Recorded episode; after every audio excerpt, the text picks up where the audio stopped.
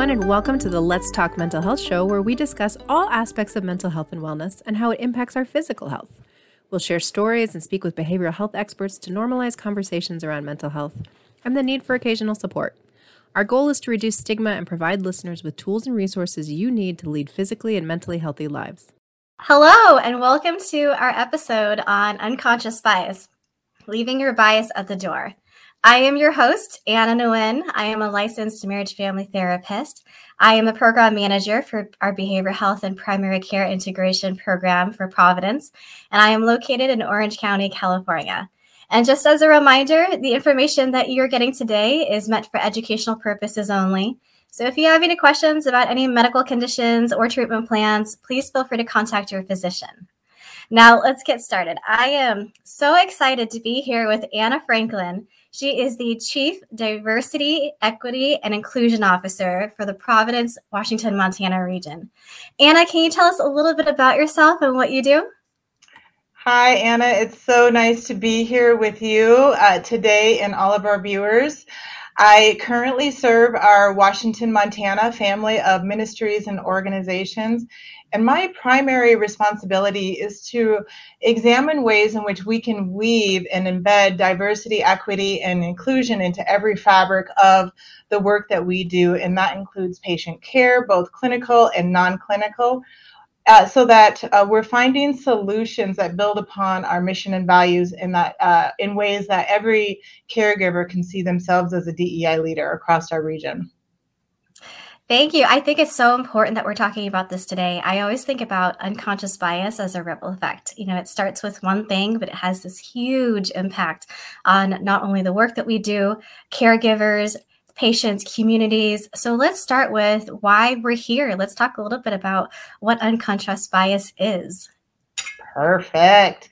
Well, from my perspective, impl- I call it implicit unconscious bias uh, because it really refers to all of our, our attitudes and our beliefs and stereotypes that each one of us might have that we've developed over time. Um, it really evolves uh, for who we are as individuals today and, and impacts our understanding of situations that we're faced with uh, that we may not be uh, familiar with. It may impact um, our actions, our responses, and our decisions that we make in an unconscious way, uh, making it uh, sometimes difficult to control. You know what's really interesting on my end of things? And as we think about the brain and the psychology of it, unconscious bias really stems from this data bank that we have in our brain. And we get this data bank from the moment we're born, we're like sponges and we absorb everything. And so, even up until right now, and even as we continue on with our lives, we're constantly pulling in information. And a lot of times, our brain doesn't necessarily know if it's right or wrong information, it just pulls in information it's interesting because psychologically unconscious bias is really just these ideas that we've stored. And if we don't have the correct updated information then a lot of times it pulls from these old ideas that we may have stored from a long time ago. You know it's you know let's talk a little bit about um, i think it's really fascinating the different types of unconscious bias as well that we can easily fall into these traps Oh, absolutely. Traps that we're actually really um, oftentimes even unaware of, and I call those uh, mind traps. And so, um, because we can be so unaware of these mind traps, I think it's uh, that's where the power of our conscious mind comes into play. And so, when we think about uh, different types of unconscious, uh, implicit unconscious bias, the one that really comes to mind uh, to me off the top is uh, stereotyping and really it's allowing us to associate this uh, a set of traits or abilities or characteristics to a broad uh, a broad spectrum of individuals when in all reality uh, those stereotypes could be wrong as as we as we move forward. But it also allows for us to make those quick snap judgments those quick snap decisions and uh, oftentimes, when we talk about our brain going into fight or flight mode, and then sometimes freeze mode, uh, it, it's it's necessary for us to have that. And uh, the th- the one point that you made that I I always find so fascinating is how complex we are and how imperfect we are as human beings. And so, really having that solid understanding and uh, the interplay of all of our different emotions, sadness is required for true happiness, as well as the importance of allowing ourselves to be open and, and vulnerable to really understanding what uh, the different types of biases are.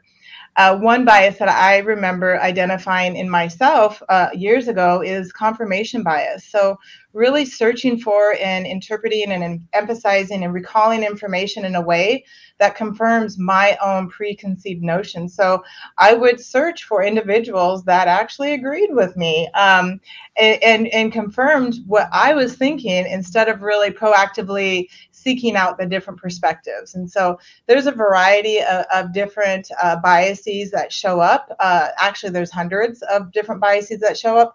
But across uh, the region and across Providence, we really focus in on those common ones, such as uh, such as confirmation bias, in-group bias, the halo horn effect, stereotyping, um, availability bias, loss aversion and really thinking about ways in which we prefer to avoid uh, losses by maintaining that status quo rather than acquiring a, a different uh, type of gain that's that's different than what we could ever imagine. You know that's so interesting anna that you talk about all the different types of biases because one of the myths i know that's out there is if i have bias does that mean i'm bad? Does that mean it's wrong and I've always thought of it in terms of, you know, if you're human, you're going to have bias because bias just means that it's information that we've collected over time. Um, one of the best ways I know uh, to really combat this is to be able to apply a lot of empathy. Like you said, so the, co- the confirmation bias, we tend to like things and we want to look for the confirmation of things that we know about something. But what's really important is a step outside of our box, right? To be able to understand someone's perspective, to be able to have that empathy and connect with someone that maybe we don't have the full picture of, but we want to get to know. Only then I really found that when we get to know someone and their whole picture and we have that empathy, we really are able to update that data bank in our brain. And when we do that, it's so much more helpful.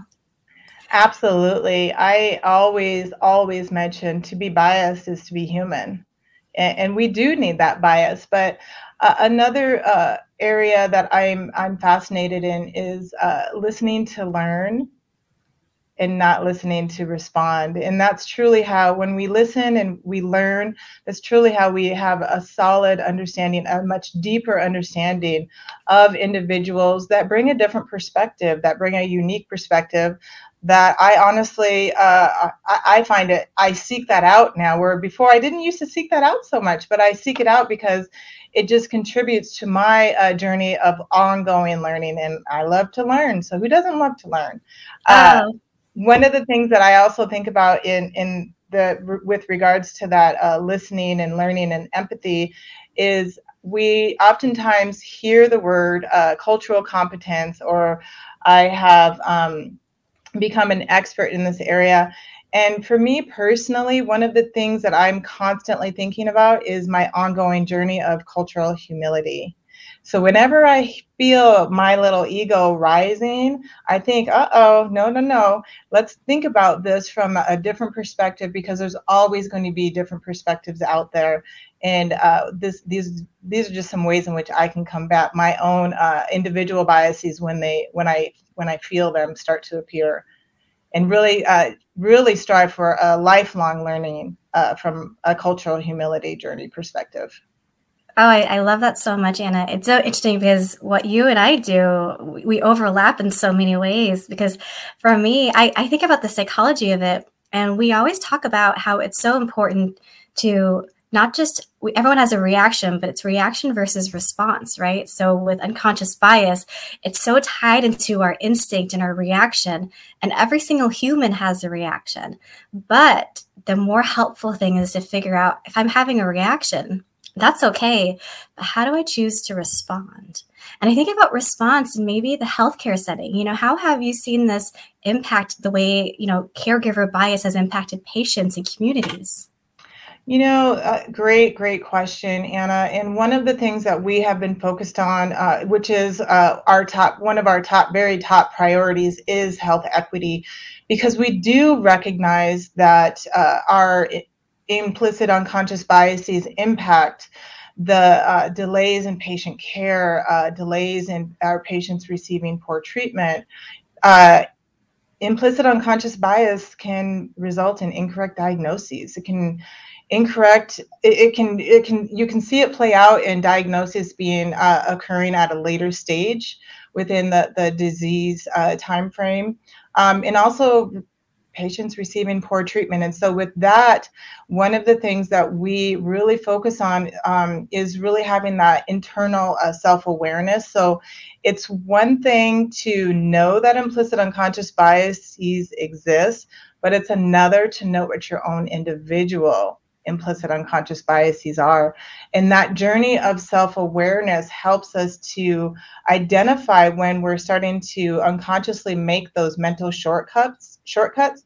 So, um, for me personally, I know that at certain times of day, I may be uh, a little tired, I may be a little hungry. And during those times when I start to feel that energy uh, build internally, I know that I'm prone to making my own mental shortcuts. And that's when my biases may come out more so than at other times of the day.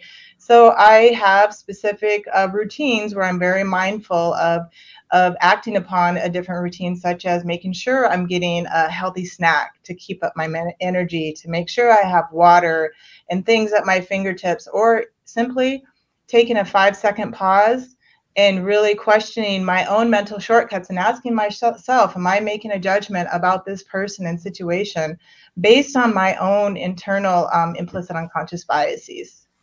I love that. And did you know in therapy we we have the acronym HALT. So it's always to check in with yourself. Are you hungry? Are you angry? Are you lonely? Are you tired? So it ties so much into what you're talking about because if we are any of those things and we know that we're more vulnerable, wow, it is so important to pause to really think about how I can really check in with myself. It's a lot of insight work and a lot of self reflection that we have to be open enough to really think about where am I at right now? And what may my biases be? Because we have our conscious bias and we have our unconscious bias. We have things that we're aware of because of our past experiences. And then we have things that maybe we are not aware of. And the hardest part is I, I always say you don't know what you don't know but it's like that that iceberg you know scenario right? Where you have the tip of the mm-hmm. iceberg and that's your consciousness. Underneath it is this huge iceberg that's your unconscious that we may not know everything that's going on in there. And it's so important. You know i always think about how un- unconscious bias really can tie in with microaggression that can really break the trust in the communities that we have in terms of healthcare and creating, creating a more equitable um, healthcare system for them. You know, that the great tie-in uh, to microaggressions. Uh, a few years ago, I seen uh, this video on microaggressions, and it talked about microaggressions and likened microaggressions to uh, mosquito bites.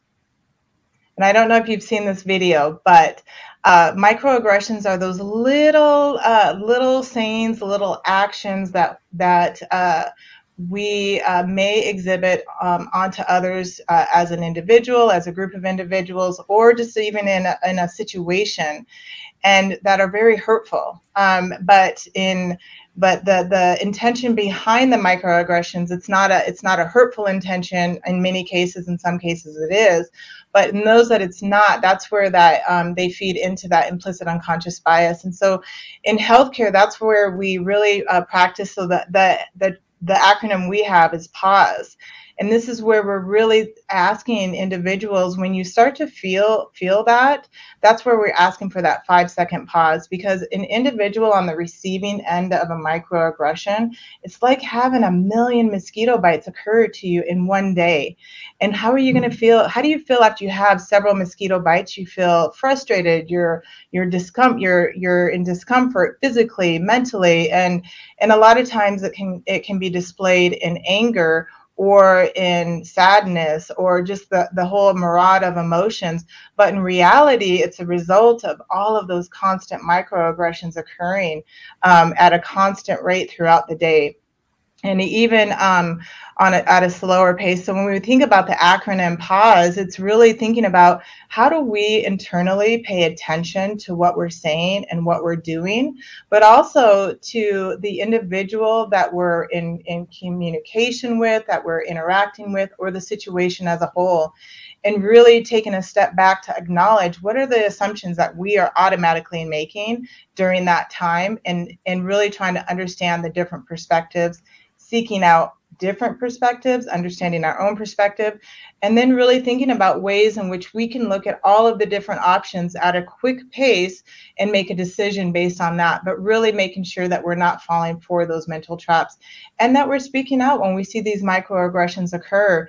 Uh, one of the phrases that we like to, to mention are those ouch phrases. Ouch, that moment really, it hurt me. And this is the reason why. What might we do different next time? Oh, that's fantastic. It's fantastic because these are so helpful in having proactive tips on what we can do to really check in with ourselves. I think it's really interesting as we're talking about the way trust is broken in the community because it really does lead to huge health disparities. You know, if we don't trust our healthcare system, we're not getting the help that we need. And then it starts to really impact the way communities as a whole start to function. It's really interesting because as we're talking about our vision on how do we really check our unconscious bias, it's tough because we can't have this vision without healing first. And when I think about healing, I think so much of how we have to work on the trust that's been broken. There's this fantastic quote that is, we move at the speed of trust. Mm-hmm. And I think that's so applicable to what we're talking about because we can't go forward with our vision.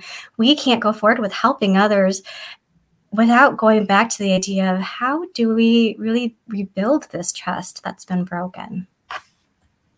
Yeah, absolutely. And one way in which we rebuild that trust is again, I'm going to go back to we listen to learn.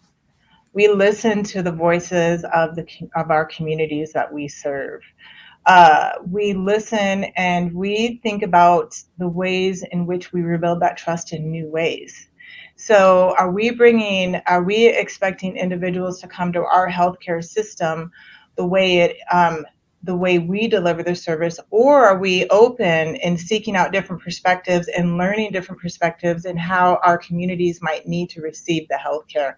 And uh, so it's really looking at that just in time. How are we providing healthcare in a way that is in the right amount of time, in the right uh, location, and at the right time?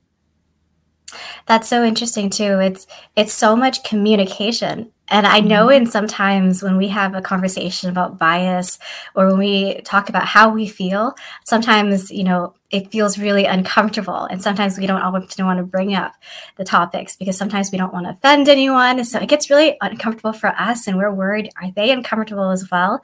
But from what I am hearing that you're talking about, Anna, what we're talking about in general is we have to really start to communicate, right? We have to communicate not only with ourselves and the self reflection of figuring out where am I at? What are some thoughts that are coming up? Am I feeling particularly vulnerable right now? Or is this something I need to talk about right now with the person that I'm noticing is showing maybe this unconscious bias?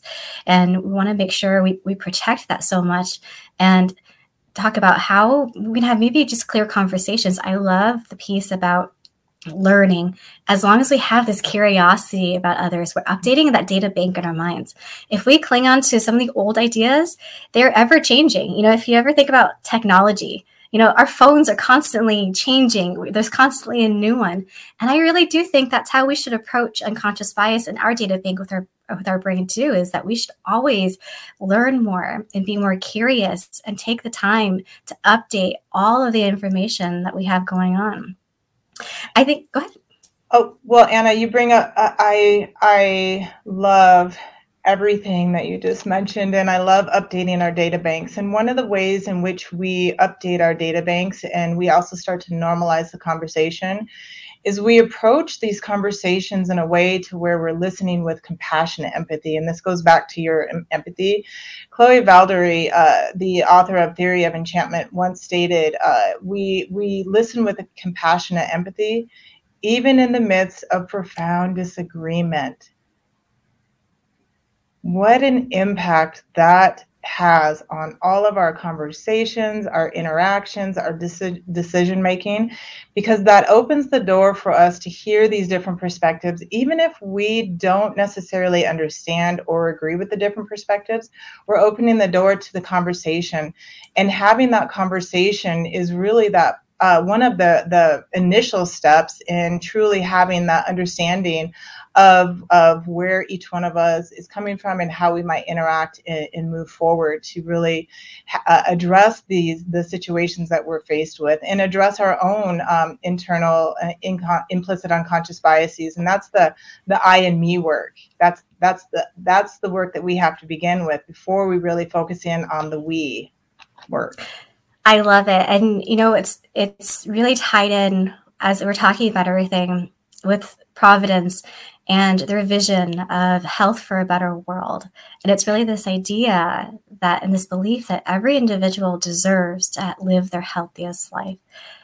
I think that resonates with me so much. And as we're talking about this, how it's so important that if we truly want health for a better world, it really starts with the way we see ourselves, the way we work through some of these deeper things, the self reflection, the way we interact with others.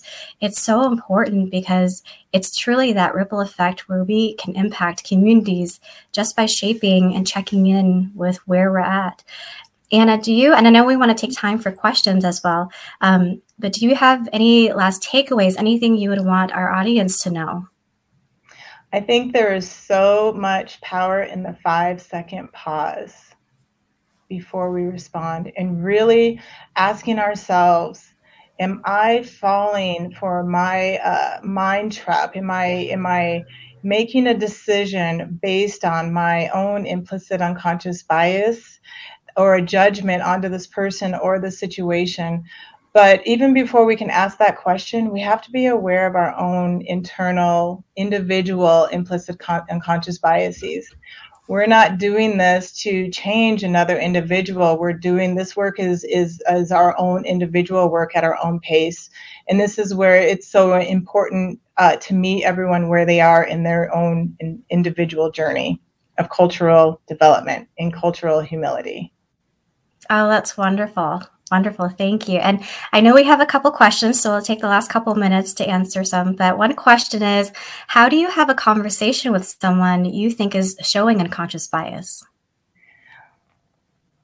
Having that conversation with someone who is showing um, uh, implicit unconscious bias actually it's it takes um, a lot of self-reflection internally because these are very like you mentioned before these are very difficult these can be very difficult conversations. And so one of the the ways in which i like to approach the conversation is i like to think about what is it within that individual's uh, uh, behavior or response or action that is bothering me and bringing up my own internal ego?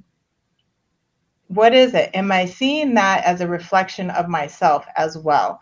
And so when I think about when I bring it back to the me, that's where I think about am I making assumptions? Am I uh, looking at this from different perspectives? And so um, this past weekend, I was actually uh, in a in a situation where I was feeling uh, implicit unconscious bias being projected towards towards me in a way, and so I automatically started thinking, what are my assumptions? And i'm going to move i'm going to move this uh, conversation forward. So i said you know I am not going to make any assumptions on this on this particular situation, but I I do need to learn more. So tell me a little bit more from wh- of where you're coming from with this uh, perspective, and then I can tell you how I'm where I'm coming from from my perspective. And so it's really a matter of just opening that dialogue in a way that's not uh, blaming, it's not judgmental. It's really coming from a place of openness and in meeting individuals where they are and seeking out additional information.